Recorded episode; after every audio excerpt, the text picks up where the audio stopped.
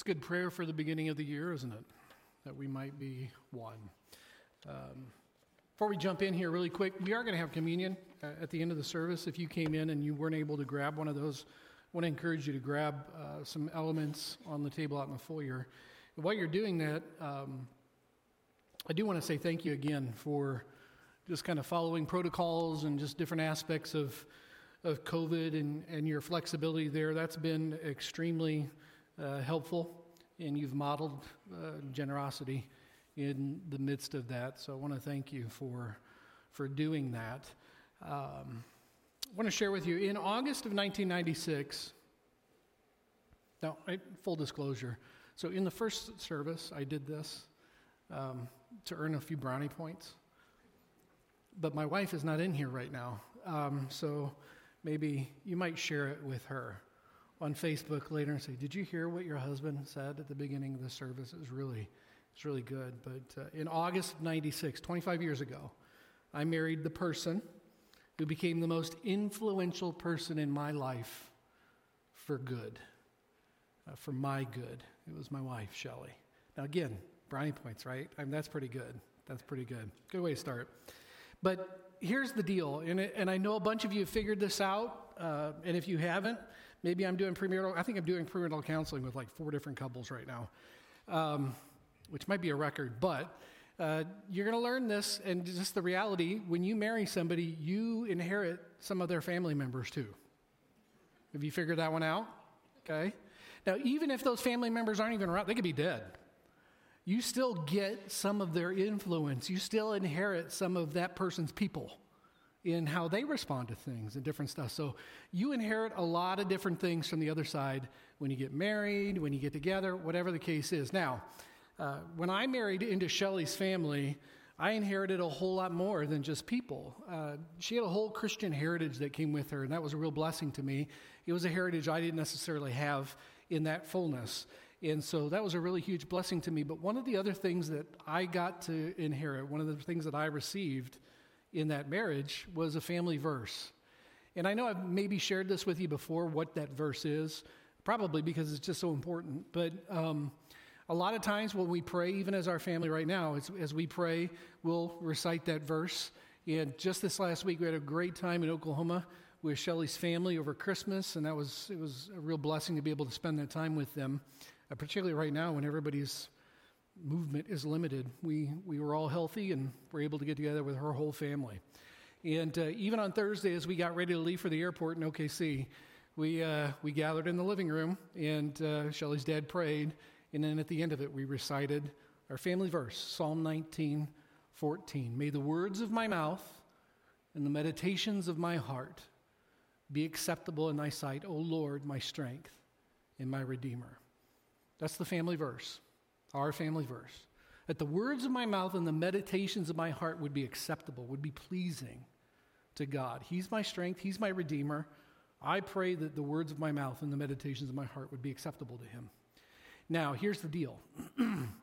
if you say that's your family verse, that has implications. Because if the words of your mouth and the meditations of your hearts, the things that you dwell on, are not acceptable to God, it gets pretty obvious real quick, right? It becomes disingenuous, really, if you say that this is our family verse, but then you act and speak in ways that are totally contrary to that. It doesn't make any sense. You know, we, we can get it framed. In fact, we, we did this a couple years ago. We got one of those vinyl things and put it on glass and put it in a frame. Shelley's family verse, that family verse hangs in the hallway of Shelley's parents' home down in Oklahoma. We've got a vinyl of it that we still need to put on the wall, uh, but it's, it's rolled up in a little thing. But, but there it is. It's our family verse. You can put that on the wall all you want. But if the words of your mouth and the meditations of your heart are not acceptable to God, your life essentially betrays the family verse. Does that make sense? It just, they don't go together.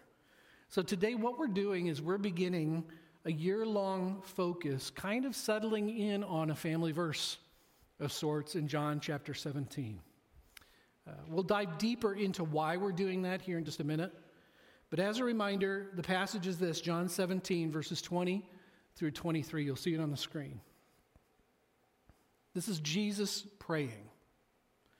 My prayer is not for them alone. I pray also for those who will believe in me through their message, that all of them may be one. Father, just as you are in me and I am in you, may they also be in us, so that the world may believe that you sent me. I've given them the glory that you gave me, that they may be one as we are one, I and them, you and me, so that they may be brought to complete unity. And then here it is. Then the world will know. Then the world will know that you sent me and have loved them even as you have loved me. I want to give you some context for this. So, Jesus had just spent some time at a final meal at a table with these disciples, these people that he had gathered, these men and women that he had gathered uh, from his ministry for three years. And uh, he's done this and he's met with them at a table, but then he's done that because he's about to go do something else. He's, he's on his way to go pray in a garden, the Garden of Gethsemane. And he's carrying the weight of what's about to happen next. He's about to be tortured, crucified, buried, all that kind of different stuff. Uh, he's about to face all of that for you and for me, for those people he's sitting around the table with. And uh, he goes into this garden, he begins to pray. And they're, they're incredible words. Father, if, if it's possible, take this away from me. I, I can't. You know, take this cup away from me. I don't want to drink. It's poison. It's just, it's killing me. He, he was so overwhelmed with anxiety in the garden, he sweat drops of blood. Okay, so this is a huge weight that he's carrying. And and so, what Jesus is doing in between the meal and in between going to the Garden of Gethsemane is he takes this moment and he prays. He prays specifically for his followers, for the disciples. And so, he prays for his family. It's really, all of John 17 is really beautiful. It's really an incredible prayer. And he prays that God would keep those disciples close. He prays that they would really, truly experience the joy of oneness with God, that connection with God, and that oneness with each other, and that, that they might live a life so connected to God that in the darkness of the world they find themselves, they're just bright. They shine like the light. And so it's clear from this prayer he desperately loves these people, loves them enough to pray what comes next. Jesus knew the world that the disciples were going to find themselves in. Um, once the resurrection, once the crucifixion, the resurrection took place, he knew the world that they were going to find themselves in. The Roman world at that day, which is, they were occupied by Rome, uh, really the way to describe it is empire. The empire of Rome was built upon the ability to divide people and conquer people. Divide and conquer and establish a foothold. Divide. Okay? And that, that's how you build an empire. Without creating divisions, the systems and structures of empire just don't exist, they, they don't work. So, to get things done, what you've got to do really ultimately is you've got to not just conquer a people, you've got to get those people to conquer one another. And so you move in and you introduce division. You pit people against one another, playing to their weakest inclinations. It's not unlike today. The success of your side is kind of contingent upon your ability to vilify the other side and make sure your side looks better than the other side. And the Romans during Jesus' day, who wanted to conquer and wanted to build this empire, they had a built in advantage. Because the nation that they found themselves in, of Israel, was already divided. It was already divided. So Rome's strategies, I mean, it was easy for them to go in. The nation of Israel considered itself a religious nation with religious people in it. And yet, the Romans had this advantage that the religious people had already created the divisions for them. They'd already created the divisions. For example, in Jesus' day, you had the Judeans. The Judeans. So the Judeans were kind of the very outwardly spoken religious majority. Okay, they, they, they were the uber religious people. They, they, uh, their lives specifically, their response to the people that were around them tended to betray the family verses that they loved to quote all the time Okay? But their main agenda was honestly to make sure that divisions were maintained based on strict religious code. So we've got to make sure that these divisions are maintained. Anytime they're not maintained, we get into trouble and our power structure begins to falter. So we've got to make sure that we create these divisions. And by doing that, what happens is they create other people groups to a certain extent. And so there, you have groups like the Samaritans. So you had the Judeans, the uber religious.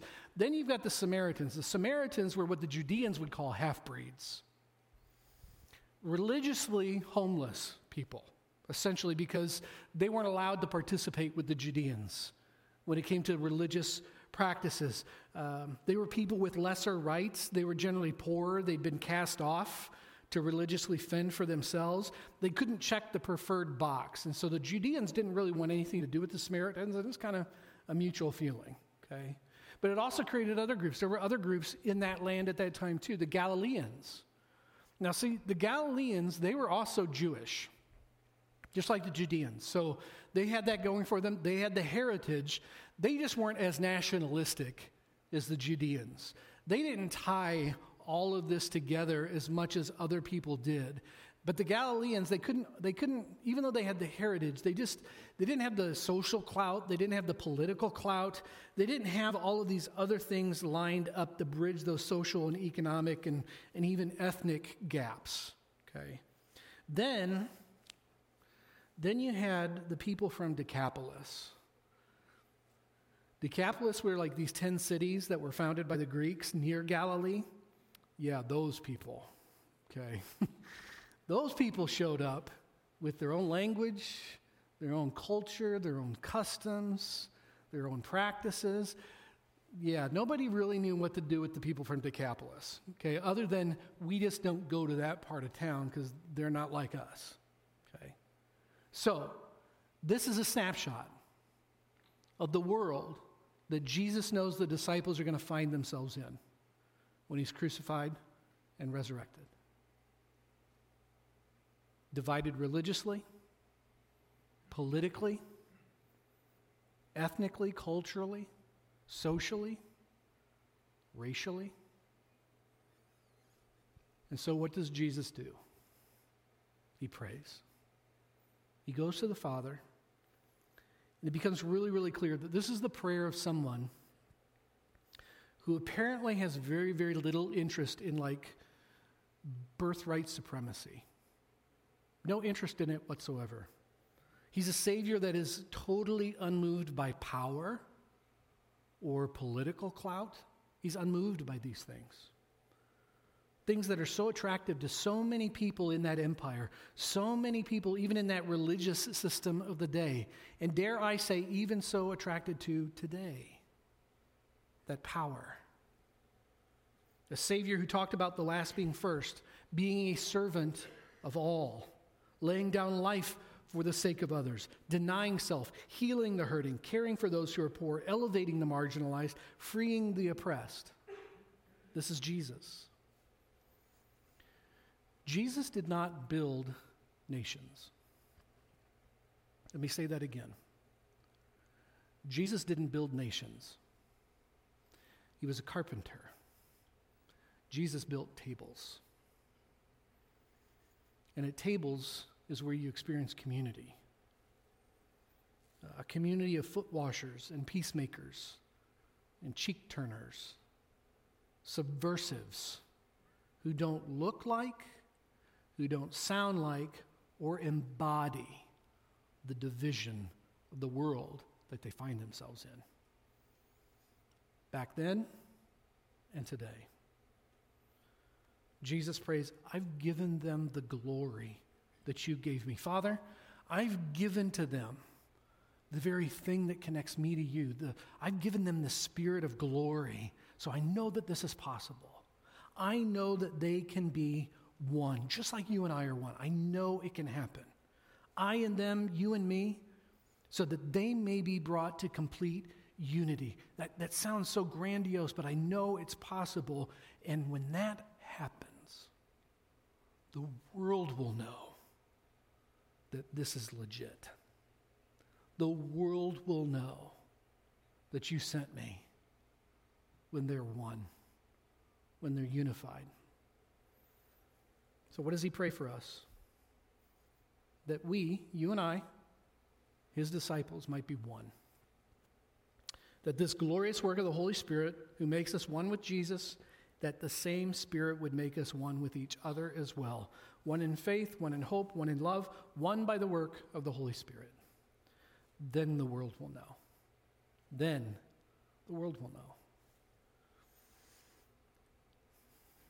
Here's what I know. If you and I, if we resort to the pattern of this world, which is division, or worse, if we as followers add to the division of this world, we hinder people from knowing Jesus. It is a fact. It is a fact. The devil has been at work since the garden. Since the garden, introducing division. This isn't in my notes, so bear with me. Forgive me if I go way too far. But if you go back to Genesis and you go back to the fall, when Satan enters the scene in the form of the serpent, he lies to Eve and says, Did God really say you shouldn't eat from any tree in, in the garden? That's not what God said. But what did he do? He introduced division, he introduced doubt. And next thing you know, from right at the beginning, boom.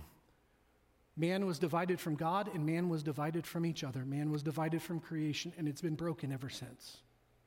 So imagine what it looks like when those divisions no longer exist between God and between us. Imagine what that looks like to a dark and dying and hurting world. They look at that oneness, they look at that unity that makes no sense in the context of the world that we live in, and they stand in awe, amazed that maybe this Jesus thing is real. Maybe this is legit. Then the world will know. Now, I want to make sure you understand something. We're not talking about this superficial stand in a circle, sing kumbaya, you know, yay, we're all, you know, all the feely, gooey stuff. I'm not talking about either like questioning like validating sin. That's not what we're talking about here. We're not talking about this weird kind of strange unity. Listen, we're also not talking about like pretending that we all agree politically. How many of you honestly think? I mean, if you think I have this ability, dude. How many of you honestly think that every single one of us is going to vote the same way in the next election? Is that the goal? We sure act like it is sometimes. What is the goal? The goal is that in our unity, we glorify God in everything that we say and do. We don't betray our family verse. that we become the answer to Jesus' prayer in John 17, that we might be one. That's the hard work. Listen, the easy work, man, it would be so easy if we would all just check the same box. If we would all just say the same thing have the same enemies, if we would all just do the same thing, that would make it so easy. But you and I are not called to do the easy thing. We are not called to the easy places. We are not called to easy. We are called to the hard work of loving even in our differences. That's hard. That's messy, isn't it? To love in spite of our differences. At the same time, it doesn't mean we overlook sin. Okay? It doesn't mean that we don't take stands. We don't remain doctrinally, theologically grounded. Okay, that doesn't mean we wash all that stuff away, but it is understanding, listen, that we actually, you and I, we belong to each other. And I know that's antithetical to a lot of our whole, you know, individualistic makeup. But no offense, you belong to me and I belong to you. And we belong to each other. What you do and what you say affects me, affects others. What I say, what I do affects you, affects others. We're all connected. We're all part of the body of which Christ is the head of. We actually belong to one another, and the spirit that unites us, that makes us that one body, is stronger than anything that would divide us. It is stronger than anything that would divide us. Through the Holy Spirit, there are no divisions for the people of God. There just aren't. And in the absence of this oneness that Jesus is praying for, why in the world would anybody want what we say we have? if they see division in the body of Christ, why in the world would they want what we say we have? If we don't look or act any different than the brokenness around us, and in worst case scenarios, we add to it with the words of our mouths and the meditation of our hearts, why would they want it? Are we doing okay? October 25th, 2021, so just this last October, um, author and, and, senior fellow at the Ethics and Public Policy Center, his name's Peter Wehner, he wrote, uh, he wrote this in an article. I want to read just the beginning of it for you. Just this October. The election of the elders of an evangelical church is usually an uncontroversial, even unifying event. But this summer, at an influential megachurch in Northern Virginia, something went terribly wrong. A trio of elders didn't receive 75% of the vote, the threshold necessary to be installed. A small group of people, inside and outside this church, coordinated a divisive effort to use disinformation in order to persuade others to vote these men down as part of a broader effort to take control of this church. David Platt is the pastor of this church. For many of you, that probably doesn't mean very much.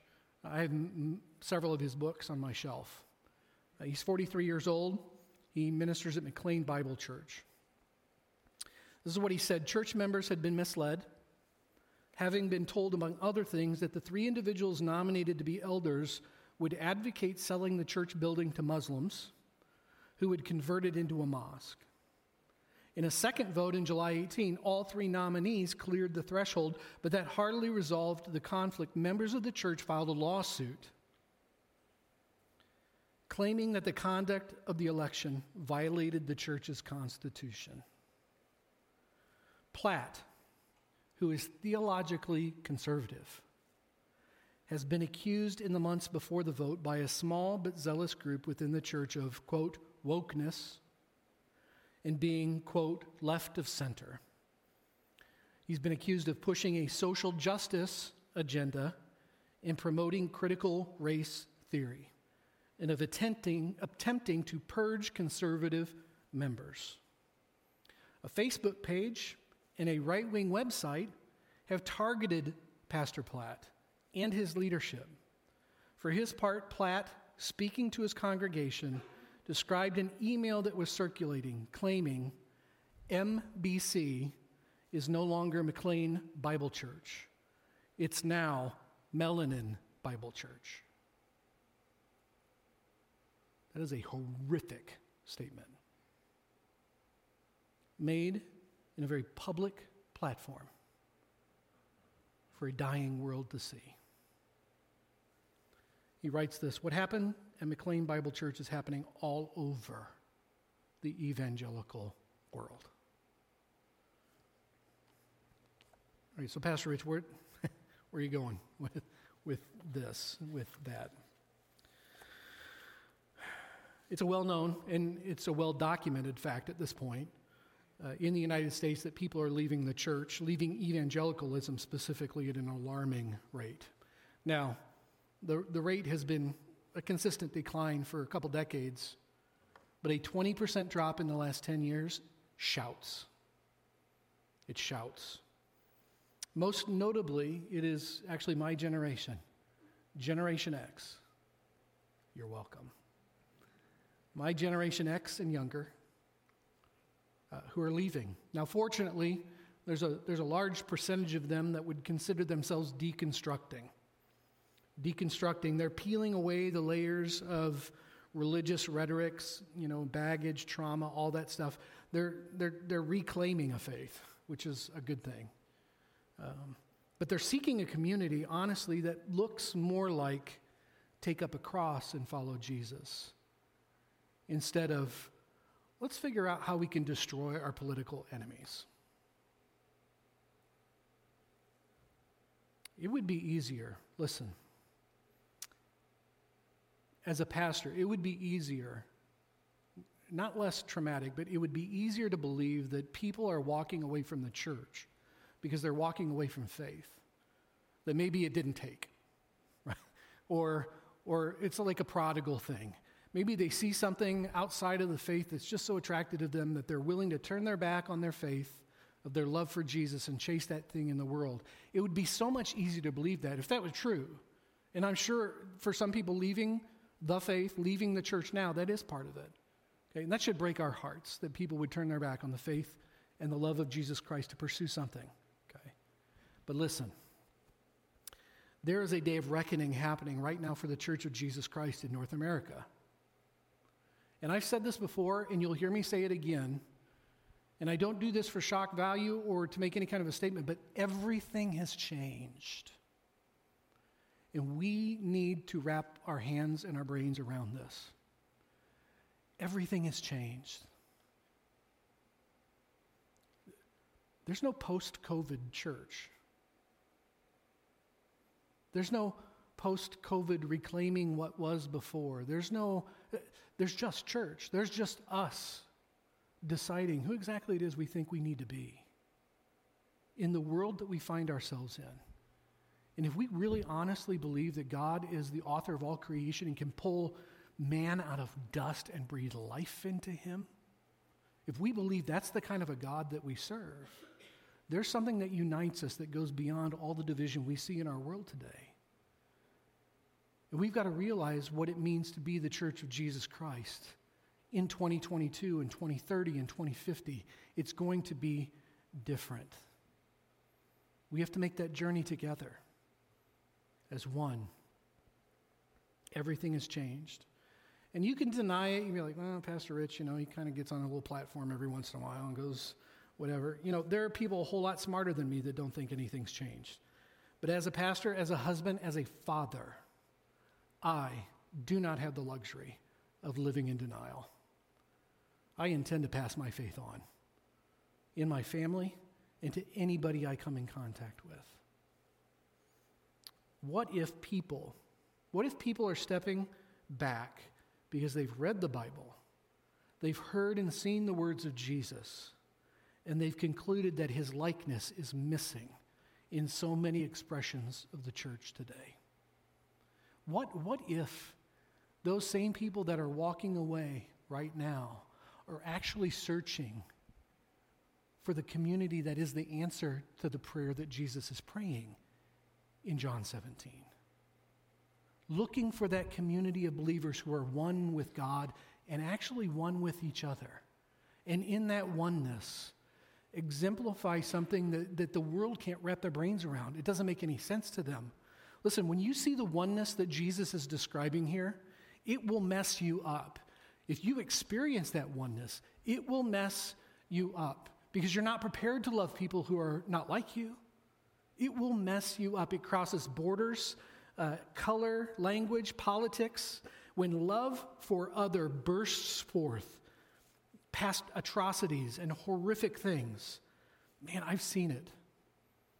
I've been a part of these moments, these glimpses, where you realize, whoa, there's a connectedness here, there's a oneness here that transcends anything I could ever transcend. Only by God does it happen. I've, I've got enough of it to, to, to have a taste of it to know that it's there. And can I be honest with you? I see that here. I'm so grateful for this last year. I'm so grateful for your patience. Uh, and and your grace towards me and my family as we've transitioned here and, and this funky time that we find ourselves in and all this kind of different stuff. But I, I get this overwhelming sense the more I pray, the more I spend time alone with Scripture, with God, that, that in the midst of us, there is this passion and this consuming desire for the oneness that we're talking about. It's there. Now it's the hard part of just living it out, and what does it look like? What does it look like? I, honestly, I see a church that works its love for one another out. That if there is a division, if there is a difference, we work that out. That's hard, right? That's, it's, it's so much easier to just call to label somebody, right? If you can throw a label on somebody, boom, it slides them into a camp, dehumanizes them, it becomes their problem, not yours. Guess what? We're all a part of each other, so your problem is my problem. Whether or not you want it, my problem is your problem too. Okay? We're connected. I see a church that works out its love for one another, a church that crosses man made barriers to show love and to show mercy, regardless of who the recipient is. I see a church that's quick to forgive, quick to embrace. I see a church that's quick to love, quick to confess. I see a church that's quick to repent. To repent. A church not confined by earthbound loyalties but freed to fulfill like a supernatural agenda, something only God can do. Goes beyond the pattern of this world. I see a church loving God, loving people, and serving the world as one in such a way that an onlooking world would want to know why. Why are you like this? How are you like this? A few months ago, as I was praying about where we are as a church where we need to go.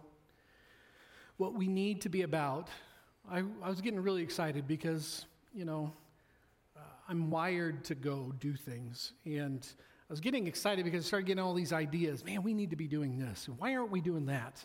And oh man, look, that door just opened. We should run, you know, do this, do that. I'm all about doing those things, right? And so all of a sudden, as I'm praying and stuff, God just kept bringing me back to this one issue, this idea of unity, this idea of, of talking through this. And man, I was really frustrated because the idea of introducing a theme to you, I don't know, it just seems kind of canned. We'll put some stickers on the wall, you know, you know.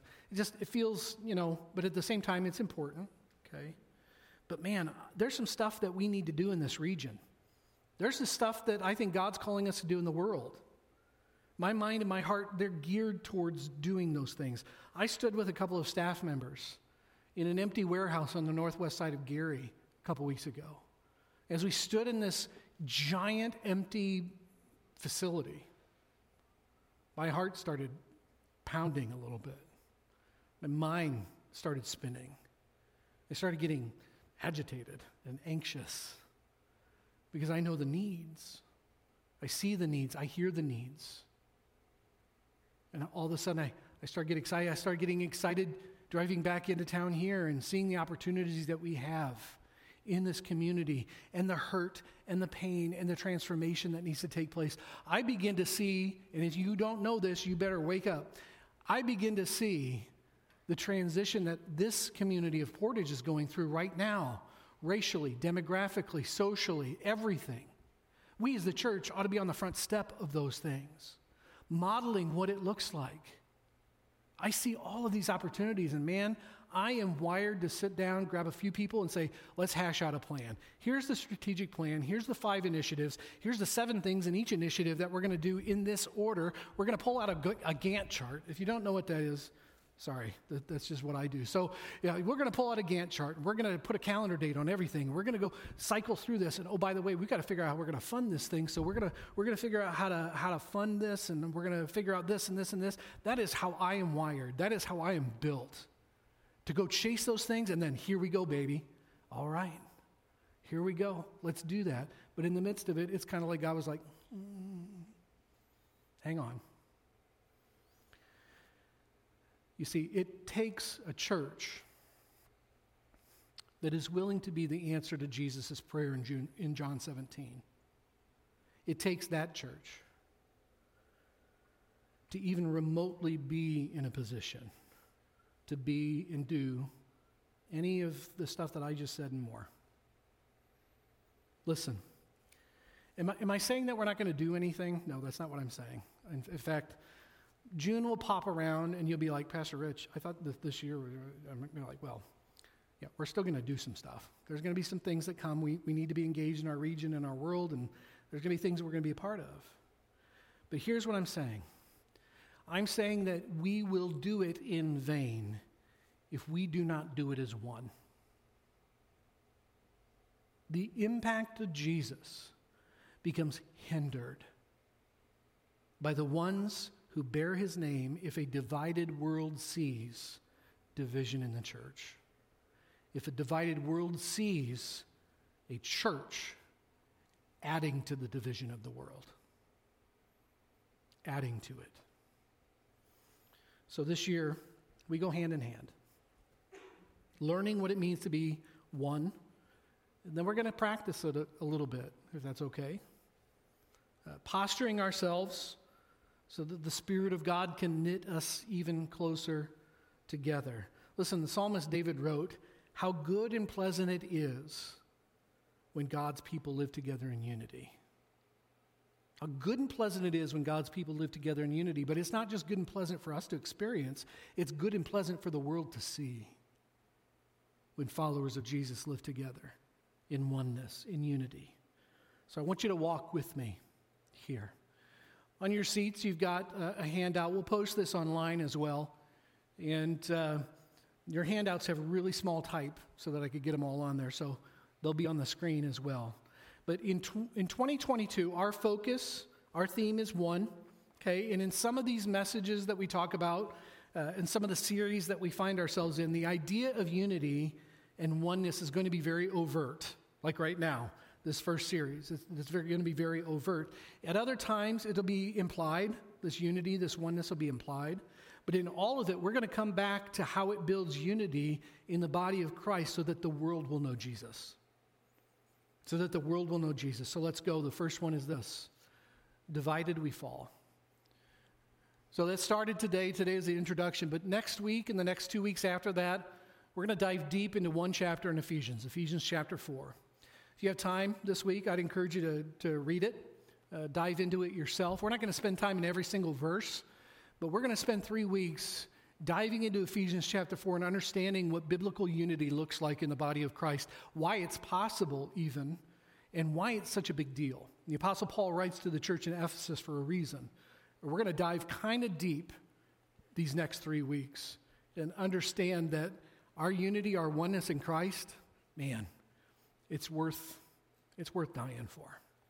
It's worth dying for. So we're going to spend all that time talking about unity about oneness. And then uh, at the end of January through February, we're going to talk. Okay. A series about how to speak about the things that divide. So you can see the description politics, immigration, race, human sexuality. In a world of social media and division, how are we posturing ourselves as the church when it comes to discussions on the things that divide? Let's talk about that. The fifth message is going to be called perfect love, but those four things you see there politics, immigration, race, human sexuality those are four things that I've chosen that I believe that the world is divided on, but I also think the church is divided on sometimes too. I want to make sure you understand a few things as we do this. I'm sharing this with you now because there's a couple of topics up there that may be a little bit sensitive. So if you have children, different things like that. Obviously, that last one uh, I'm not going to go that deep, you know, as far as like, it'll be fairly benign actually. But I just wanted to make sure that you're aware, particularly if you're a parent sitting in here, uh, you can have this conversation with your kid or you can have me do it. Um, but, but do you understand what I'm saying? I just use some discretion. At the same time, too, um, I don't think I'm a particularly inflammatory person. I don't, you know, I pick fights, but I feel like I pick the right ones. Um, I, I, don't throw topics out here to be like, ooh, you should retweet me, or that's some other person. That's not me. Um, I'm sharing this with you so you can prepare. At the same time, too, while we are going to talk about things like politics, we are going to talk about things like race and human sexuality and immigration. We're going to talk about where the church stands on different aspects of those things. My bigger concern is how we talk about those things. That's what this series is really going to kind of really come back down to. The idea that you and I might have different opinions on politics is a given. The fact that you might disagree with somebody else about politics is a given. What we need to understand is how to talk about it because when it comes to those four different issues the church right now in the world today is horrible at it. And it adds to the division. How do we do this as one? How do we do this unified as the body of Jesus? And honestly, not be a punk, right? And not be a jerk about it. How do we have these conversations? Now, inevitably, as you're looking at that list of four, you'd be like, Pastor, you should have picked this one. And what you could like do an eight part series. Listen, you stand up and talk about those four things and not need a break after that, okay? Maybe we'll do that again next year. Who knows? If I'm a fan of dying, who knows? Okay? But we're going to get through those, and then we're going to wrap that up with perfect love. But then what we're going to do after that is we're going to do something I think I'm really looking forward to. It's called 140. So we're going to march into Lent together, 40 days leading up to Easter. And uh, we're going to march through the life of Christ as he's working his way towards the cross. And we're going to take that journey together. There's going to be a devotional we all have. There's going to be playlists on Spotify. There's going to be things that we're going to do online with staff every single week and maybe even daily going through this. It's going to be kind of an all church embrace this thing that we all go through together as one. So 140. And then after Easter takes place, we're going to go into this fourth series, One Vision, a new look at the book of Revelation. um, I think that there have been people who have said this is the end times ever since Jesus died and was resurrected. And every year, somebody says, oh, these are the end times. I think it's just always been the end times. And for some reason, when it comes to the book of Revelation, we get kind of spooked a little bit. And unfortunately, sometimes we make the book of Revelation be much, much more about judging the world around us and less of what it is. The book of Revelation is this incredible, beautiful invitation. It's an invitation to the church to be a part of this new creation kingdom that God is ushering in. It's in a beautiful invitation that we get to be a part of. And so we're going to look at that. We're going to look at that throughout the month of April through June, leading up to Pentecost Sunday. Now that's it. So I know that that's only six months or so. Um, I do know where we're going in the summer because that's just me. Uh, I know what we're doing in the summer. I know what we're doing in August because I, I'm committed to doing a stewardship series every August. We're going to talk about one generosity. I know what we're probably going to be doing in the fall, but writing those things down and putting those into your hands might make you think that I'm borderline delirious or OCD or whatever. So there's, there is this sensible part of me as I get older to put the brakes on every once in a while. Okay, so I wanted to give you a six month chunk so that you can prepare, so that you can kind of know where we're going. I'm a big fan. I'm a big fan of knowing where we're going. Uh, earlier, I made the following statement Jesus didn't build nations, He built tables. Community of foot washers, peacemakers, cheek turners, subversives who don't look like, sound like, or embody the division of the world that they find themselves in, that we find ourselves in. So, no matter where you go in the world today, right now, being at a table and sharing a meal together with others carries with it meaning, doesn't it? You don't just sit down at a table with anybody, do you? It carries with it significance relationally, socially, spiritually. It says something to come to a table together. In fact, maybe you experienced this this last Christmas and New Year's. You sat down at a table, and it was a big deal, right? To sit down maybe with family members you hadn't sat down with for a year, maybe two years. It's a big deal to sit down and have that meal together. It says something, right? It says something about how we're connected. We're connected with each other. Communicates a message. Can I tell you one of my goals and a commitment that I have for you? I will always, always, always invite every single one of you to the table. I will always invite you to the table. The table of communion is a community table. And it's one where we confess, right?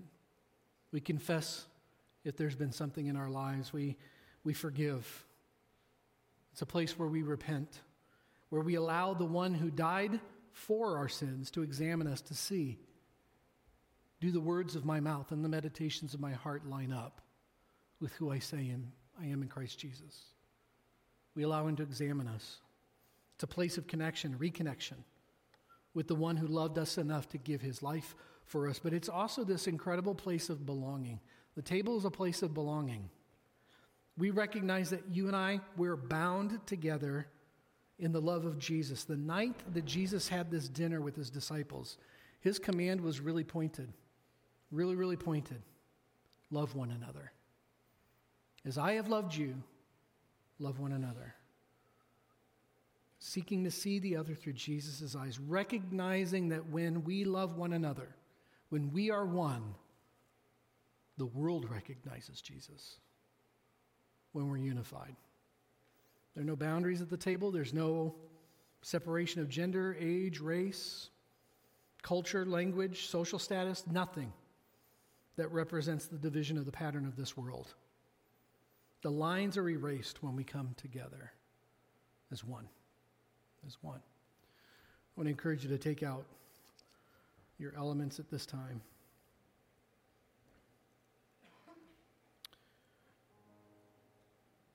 As you take the bread out, when the hour came, Jesus reclined at the table with his disciples. He said to them, I've eagerly desired to eat this Passover with you before I suffer. For I tell you, I will not eat it again until it finds fulfillment in the kingdom of God. After taking the cup, he gave thanks and said, Take this and divide it among you, for I tell you, I will not drink again from the fruit of the vine till the kingdom of God comes. And he took bread. He gave thanks, he broke it, gave it to them, saying, This is my body, given for you. Do this in remembrance of me. And so when you and I receive and, and eat this bread, we do this in this uh, amazing acknowledgement that Christ's body was broken not just for me, but for us, that we might be united to one another. So let's eat and remember.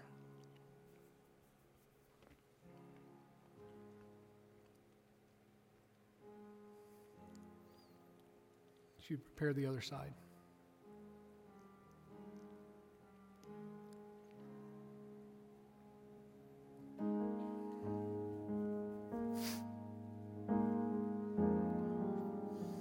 In the same way, after the supper, he took the cup, saying, This cup is the new covenant in my blood, which is poured out for you. When you drink it, do this in remembrance of me. And so we do the same.